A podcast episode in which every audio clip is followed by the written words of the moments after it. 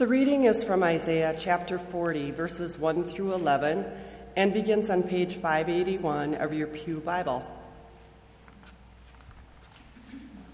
Comfort, O comfort my people, says your God. Speak tenderly to Jerusalem and cry to her that she has served her term, that her penalty is paid, that she has received from the Lord's hand double for all her sins. A voice cries out, In the wilderness, prepare the way of the Lord. Make straight in the desert a highway for our God. Every valley shall be lifted up, and every mountain and hill be made low. The uneven ground shall become level, and the rough places a plain.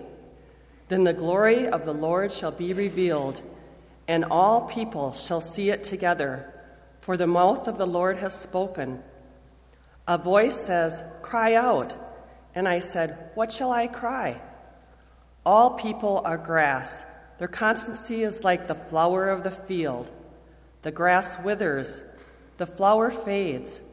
When the breath of the Lord blows upon it, surely the people are grass.